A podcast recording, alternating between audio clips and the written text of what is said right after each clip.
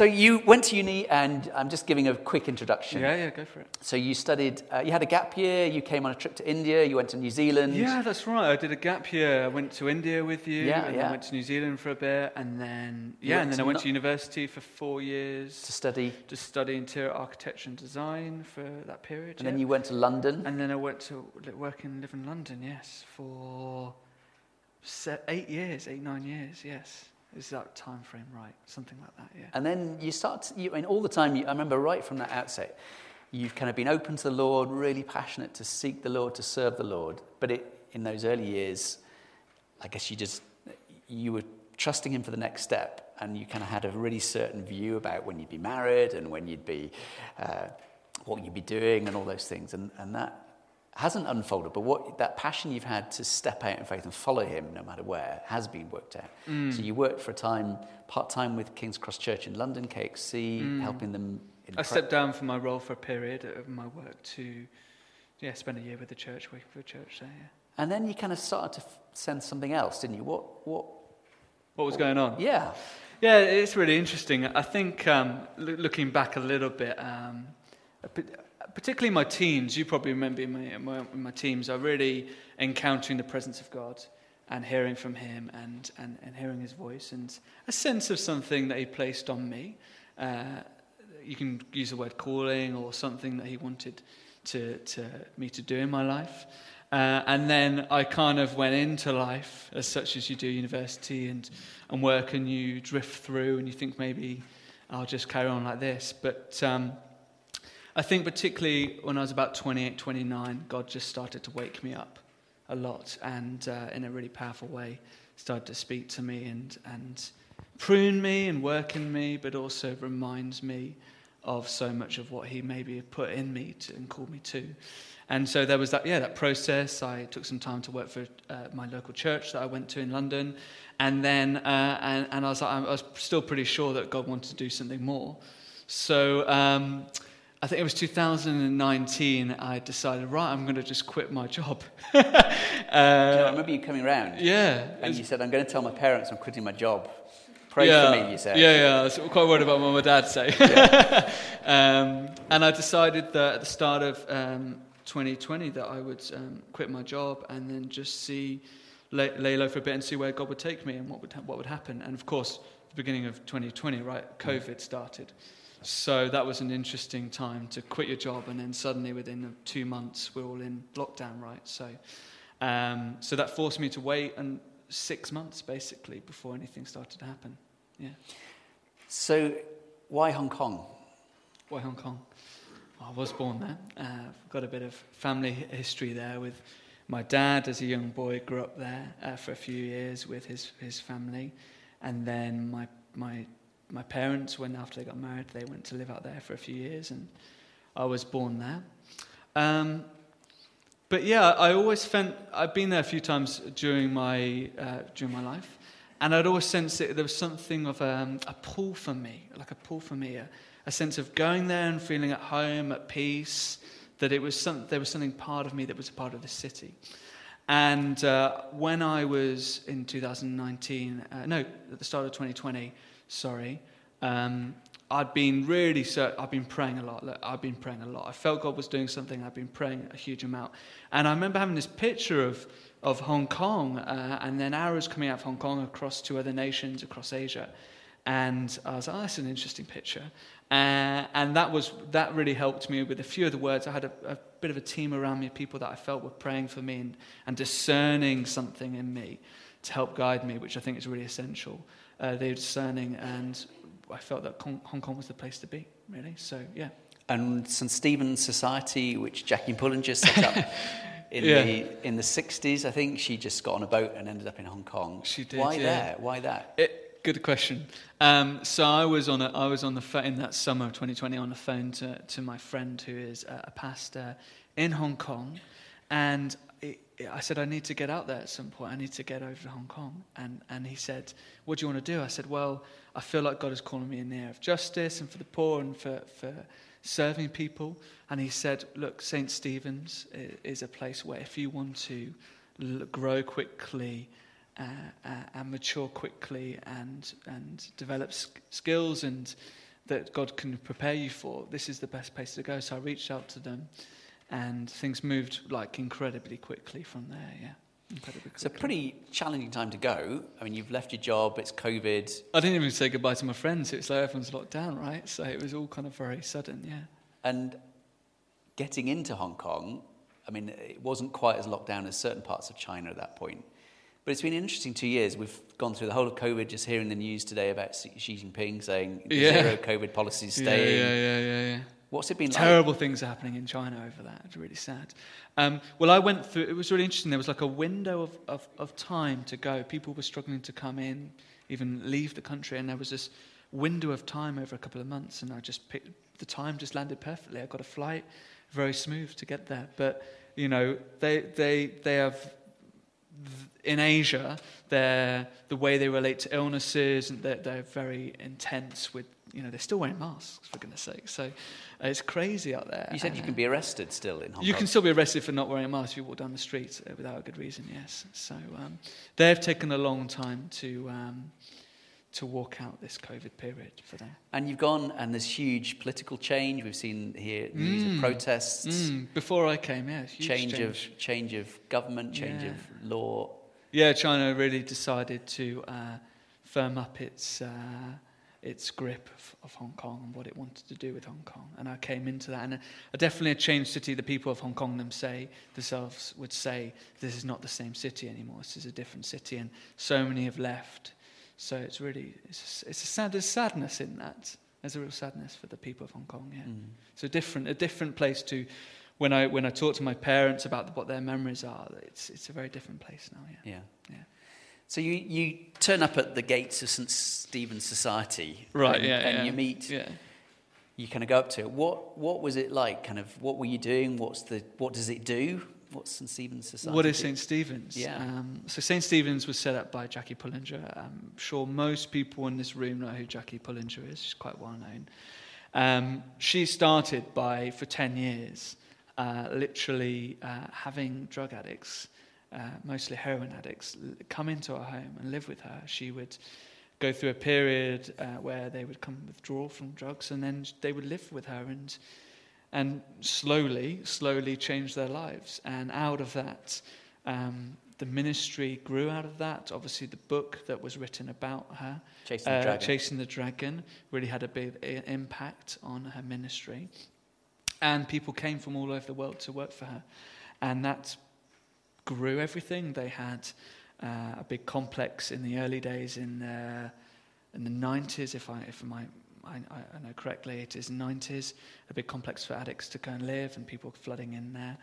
And, and over the last 25 years, that they moved that to another complex, which is in a beautiful location in the hills in Hong Kong, uh, where people come and, and live, live with us. And all through that time and even now, there's favour for the organisation from the authorities and, and that sort of thing. Yeah, it's incredible. I think Jackie started something that there, there is favour and she her name carries weight in Hong Kong still amongst the government. And they said, "Here's some land. If you can produce the money, you can build a building, and you can keep serving these people." And they give her a lot of room. It's amazing. it's amazing, yeah. So thinking back to 2020, your first month, what was it like and what were you doing your first month? Well, I began with uh, I would spend uh, a few days in the house, uh, live, living. What does that mean, a house? So we, so basically, we, there's like a, a, a complex, uh, a, a group of five different blocks for different age groups, like adults, teenagers, women as well, because it's got it's uh, catering for all types of people. Um, and this is a place where people come to find uh, safety and refuge from their addiction, and within a year, hopefully, process to walk out some of those addictive patterns and then go back into society. And so we we can look after these people. Yeah. And So- then on the outside, there's all kinds of teams and and mission work going on across the city, of which they participate, um, meeting addicts on the street, going to the homes. So that's one area, and also they work with people. You know, you've probably heard in Hong Kong of the homes that are a shoebox size, tiny homes that people live in, and they go and serve those people. There's all kinds of people living on the streets in poverty, going to serve them as well. So they do a huge amount of work across the city. Yeah. So you, you're in a home. in So I homes. live in one of these in one of these blocks, the men's house. Yes. So who lives in, a ma- in, your, in that first house? Who was there? Who is there? So there's me. Uh, I've ended up in the last year running one of those houses. So I'm in charge of this one of the houses. Too much responsibility. It's it's, it's frightening. And then I have a small team of guys. Uh, I have some some Western people coming in like me, some uh, reco- uh, ex-addicts, recovered addicts who now are giving back and serving their lives to help other people, and then uh, a group of guys that have coming in to spend a year with us. Yeah. And how many, how many guys are kind of in the home from who are coming in to recover? Yeah, so we have two. St- we have kind of had two stages. The first six months, which I'm responsible for, uh, there's fif- we have 15 guys that are with us, uh, and roughly there will probably be two or three which will be in in a first stage where they'll be withdrawing, and then they'll spend the six, next six months with us. Uh, and then there's a second stage where they start to venture out slowly more in doing outreaches and participating in the projects in the city and kind of stretching themselves, which is an important part of the process to see where they're at. Yeah. So I know, and we were talking this week, in two years you've had two weeks off, yeah, yeah. which is Yeah, yeah, been Not tough. much time off, You look a lot more rested than you did on Thursday. Yeah, I was exhausted when I saw you. Friday, Thursday, Friday. Um, and you kind of have a day off a week. Yes, yeah, yeah. In Six those days a week six days, what, Yeah. what, what does a day look like in six days? The six days of serving. Well, we're, we're, we're trying to create a sense of family. We are literally family to them, almost like fathers and mothers to, to what they seem to be like children in some ways, certainly the way they come in. And so we have a, a, a very kind of similar pattern in the day of waking up, making sure everyone gets up in the morning and eats breakfast and behaves themselves. And then obviously we're trying to put things into them like the Word of God, uh, worship. Uh, we practice a lot of spiritual gifts, understanding what God's doing, and and ministry time. So we we have that kind of thing going on during the day, particularly in the morning and the evening. We do worship and ministry with them, and then during the day, obviously you're living in a home together. So they've got jobs like cleaning, which I get involved in, and then we've got like football and swimming, and we've got an amazing swimming pool and football pitch, and then we organise various activities, maybe things we call like called tasters, where we, they try different programs, so maybe they can then go on and get a, a different job in the future and, and inter- learn how to interact with each other, learn social behaviors that are acceptable and better for their new life, uh, and times where we can uh, more intensely pray for them and work through their uh, addict- addictions and, and actually the pain that they are under, the pain that they uh, uh, uh, underneath the surface of their lives, and work through a lot of that stuff. So it's a huge amount of stuff, and we work through that each day. So it's not it's not just drugs addiction. There's there's a whole range of people coming. Yeah, yeah, yeah, yeah. There's, there's so so we. I mean, for instance, we've got one guy who uh, he was a, he was an addict, a drug addict many years ago, ten years ago, and he went and got married, and now he's a, a gambling addict because he hasn't managed to actually. He's moved his addiction to something else, and so yeah, uh, drugs, alcohol, um, uh, gambling, sometimes a sex addiction. Uh, you can you can put your addiction in a few different places if you're not set free from from things. So yeah. So talking All to very you, intense, isn't and it? well, it is. It does sound very heavy, yeah. It is heavy. Yeah, yeah, yeah. It It's heavy, heavy, stuff. Um, so that first period when someone comes in, so you either find them on the street or they ask for help, I'm Yeah, guessing, yeah, or you meet them on an outreach. yes. What what's what's that like? I know you've kind of said you get up and have breakfast. Yeah. That's kind of glossing it, isn't it, a little bit? a little bit, yeah, yeah, yeah. Yeah, that would you mean that very first stage? The Yeah. very- so they, so particularly if they've just come in, um, uh, they are incredibly vulnerable people when they first come in. Um, all of the withdrawals and the temptations and the desire to run away and get out and get back using the next day. It's very intense. They're not safe at all.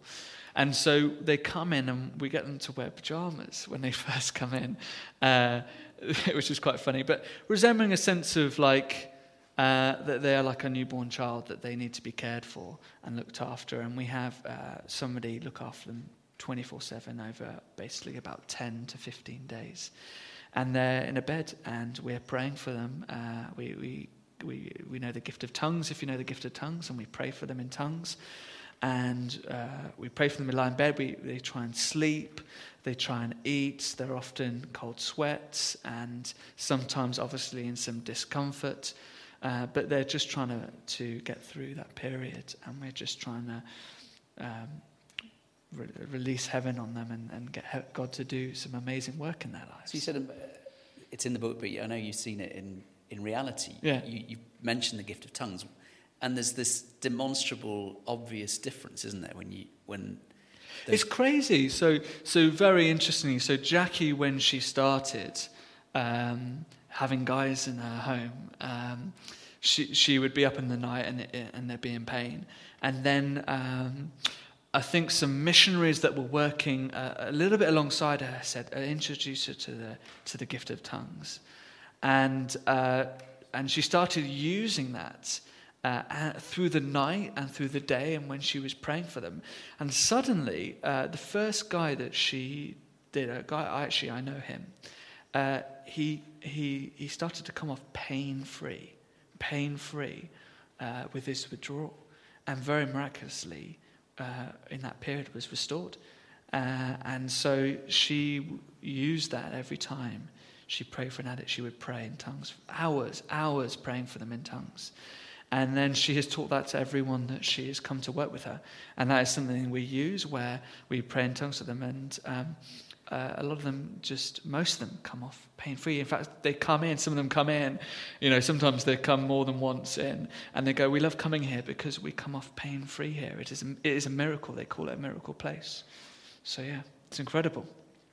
It's amazing. So, you're now leaving a, leading a home. I'm leading one of the houses, yeah, yeah, yeah.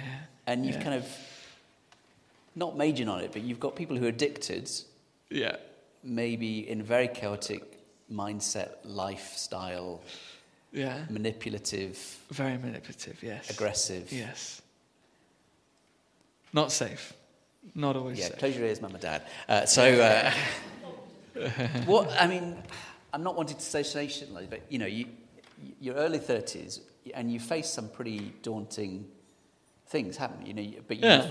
you're still yeah. there. I mean, so tell us, tell us what kind of things have happened and how, how you've got through that. So, welcome back. This is part two of the Inspiring Stories interview with Will Buttrick. Unfortunately, we had a bit of a medical issue on Sunday night as we were recording this in the service. So, I've met with Will again and we're recording kind of what would be the second part. So, Will, thanks for taking time for the second part. I was asking you about what's it like in reality for you to be leading a house with people who are coming off addictions. Uh, it's not all been plain sailing. No, it hasn't. Uh, and I, have been a little bit had a bit of time to reflect on some of those stories and experiences. And I, I remember quite early on. I think it was within my first um, six months I was there, and a couple of encounters where I had where uh, interactions with some of the brothers there, and you're in incredible close connection with these guys. You're living, breathing the same air. You're eating with them. You're doing day to day life, sharing the same room with them. So they sit with you all the time, and emotions emotions come up, and and um, I can remember a couple of times one guy, uh, some of the interactions, he you know he actually threatened me and uh, and demanded certain things of me, or else he would be physical with me. You get those situations. I remember one particular guy I'd um, who who himself had a, actually a lot of uh, mental health issues, which has really affected his time there. And uh, the interaction I had with him where as I was walking away from that interaction, which I felt unsafe on, he threw this enormous metal bench at me, which missed me by a little bit. But uh, these things really shake you up. And um, in, in, that time, I remember um, somebody uh, a little bit older, a little bit wiser, uh, who would walk with me through some of these situations, saying, "Well, you know, you can run away from these situations, but do you see?" Do you see who they could be? Do you see who Christ sees them? Do you see the the change that the man they could grow into? And so challenging me to say, keep going, see that change come into fruition, keep pushing. It is frightening, it is scary. But if you trust God and you trust Him, and it, we talked a bit about that story where Jesus comes across the the the the demonic man from the cave that came out, uh, who was I'm sure terrifying to the disciples, but to Jesus saw the new life in him. Are you willing to go to those places and stand firm? And out of that place, if you are standing firm, you will see new life. So you've obviously really got to grips with who you are in Jesus and authority. Because if, if someone's throwing a bench at you, you said someone's thrown, when we've been talking about this before, a fire extinguisher, you've had a brick thrown at you. yes, yes. All yes. in a day's work. Yeah, but yeah. that that's physically violent, isn't it? And Yes. you know you could get hurt. But in in standing there, in le- in helping these people come through some traumatic kind of um, cold turkey coming out of addiction, Mm. what makes you not run away or kind of shrink back? You know, when Mm. when there's there's clear Mm. threat, what Mm. what holds you there and to confront that lovingly? Yeah, good question. I think it takes practice. It's not something uh, I'm. Uh, I think some people do run away, um, but you, amazingly, um, I've never actually. Well, I say I've never been hit. I have actually been hit.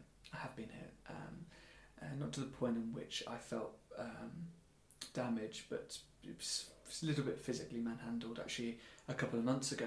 But um, uh, you, you, you choose, you make a choice to say, if this is where God has called me to be and what He's called me to do, then I have to lay down my life and lay down uh, some of my freedoms and some of my expectations and some of my own sense of safety and security and lay my, my life into the hands of Jesus, that He keeps me safe regardless of my soul, that He keeps me safe, even though I may, something may happen to me and and that I have to pray. And it has taught me prayer. It has taught me in times where I am fearful and face great challenge to cry out, to pray in tongues. I, I pray in tongues more regularly than I've ever done when I'm anxious, when I'm concerned about a situation, and the amount of times that I've seen God come through, it's been amazing, and and also just through pushing through those barriers. Because you have to push through those places, you have to go further than you naturally would have gone you start to see things. You start to see that these angry, desperate men are just little boys, terrified, broken little boys who are more scared of you than you are of them. Now they're expressing violence towards you, but they are just they're just scared and standing firm and standing firm in Jesus expresses love to them and that you have authority over them, which God gives you, and that you are actually willing to go to those places, and that's where you start to see the new life.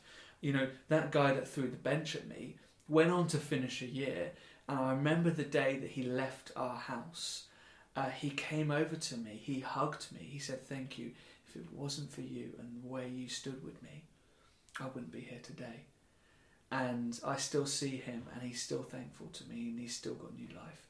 And so these are the fruits. This is the fruit of the kingdom that you see if you stand firm in Christ. Wonderful. I was going to say because in in what we've talked about, it sounds hard work. You're getting up, you're living with people six days a week. It's full on, constant. Why do you keep going? I keep going because there are so many people doing this. Uh, that they, you know, I really felt like the Lord sent me specifically for this period of time. I, I don't know how long I will exactly be doing this for. Uh, I'm already in conversations with Jackie and the team about the possibilities of the future. Um, but I feel that specifically God has called me for a moment because there was no one else. And He led me here and He wanted to teach me things about the poor and the, the oppressed. And also, He wanted to uh, teach me and reveal things in me maturity, Christ likeness, leadership, skills that I would not learn anywhere else. But in this moment when it has been most challenging, when they themselves have been facing, we, we've faced lockdowns and various things where we've not had the help that we previously would have had that I would have seen. We've been very much doing on our own.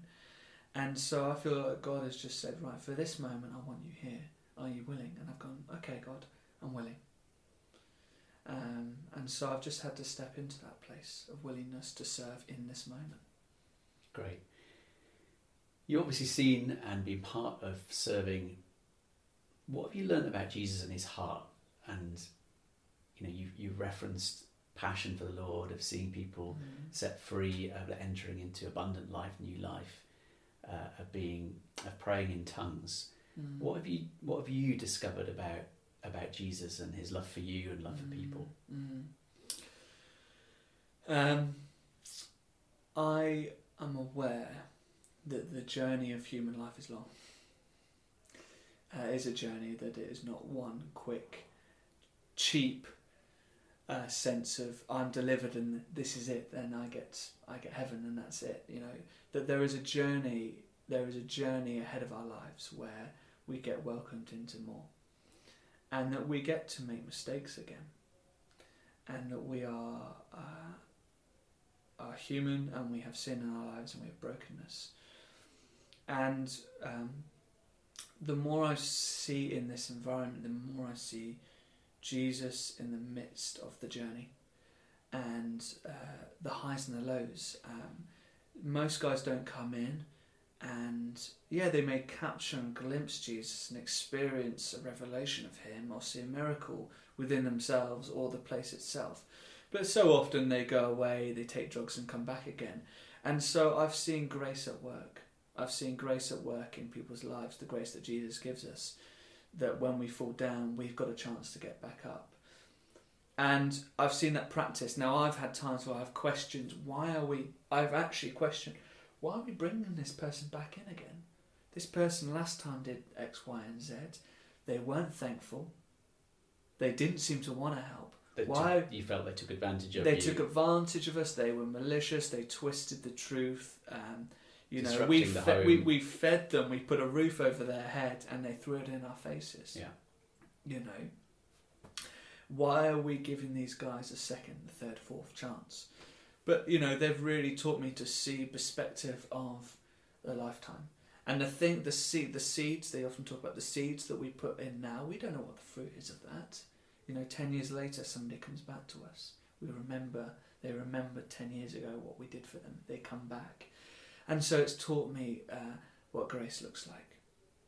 Uh, grace looks like giving somebody a chance again, and praying for them again, and being willing to go back into their darkness and pull them out. And so Jesus, Jesus has revealed Himself to me through those places where it's not beautiful but it's ugly through the valley and the dark places. He, we see, I see, I've seen him and I've experienced him in those places. Um, so that, that those those places, and that's that's pulled me deeper into understanding my own walk of faith. How um, how he has grace for me and love for me. That he sees things in me that I cannot see. There's things that I've learned about myself that I could not have not learned about myself if, if I hadn't walked through this journey.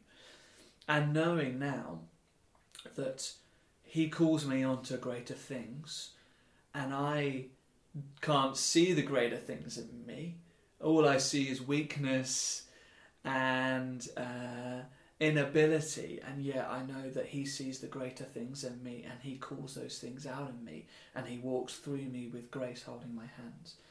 So much of that I've learned through this, this time. What would be some of the, you know, give us a couple of highlights that you've seen in the ministry that we, this is a series called Inspiring Stories that you kind of go, mm-hmm. that's undeniably God, that's undeniably Jesus. Yeah, I mean, I've, I've, I now uh, lead often the meetings that we hold. Um, we have time of worship, and then we have a ministry time. Sometimes I do a Bible sharing, um, but I'm always hoping, and I speak of this, to get the Spirit of God to meet their spirit. You know, we can do a hundred different things, but it's ultimately the, the Holy Spirit encountering them and them encountering those Spirit to the point in which they choose to re- have a revelation of change.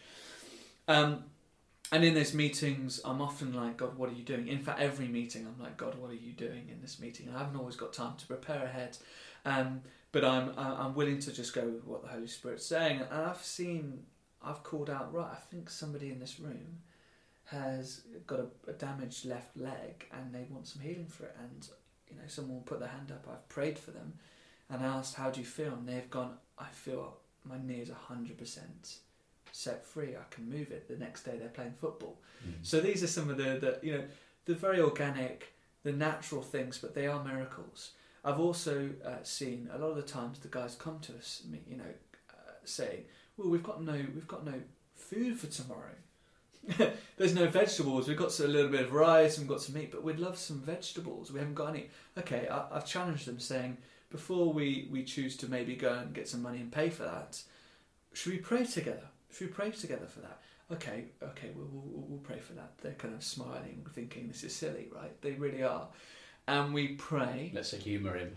Exactly, we pray, and I'm praying like God. I pray God not just for the for the for the vegetables, but I pray that we'd also see a miracle so that their hearts would change. That's what I'm actually praying for, is that Mm. God would provide so that their hearts would change. Uh, and the next day, I get a massive box of greens.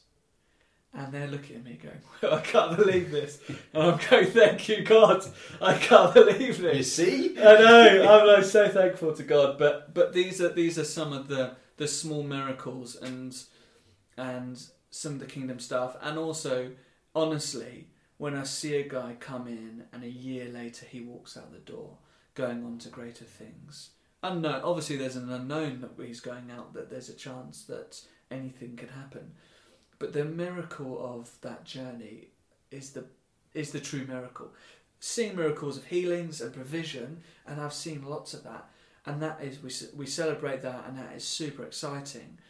Words of knowledge coming true, uh, and getting the guys to practice that, and all those things is beautiful.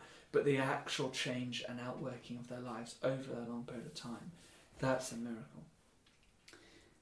And I know you're. That's brilliant, absolutely, and Mm. so encouraging.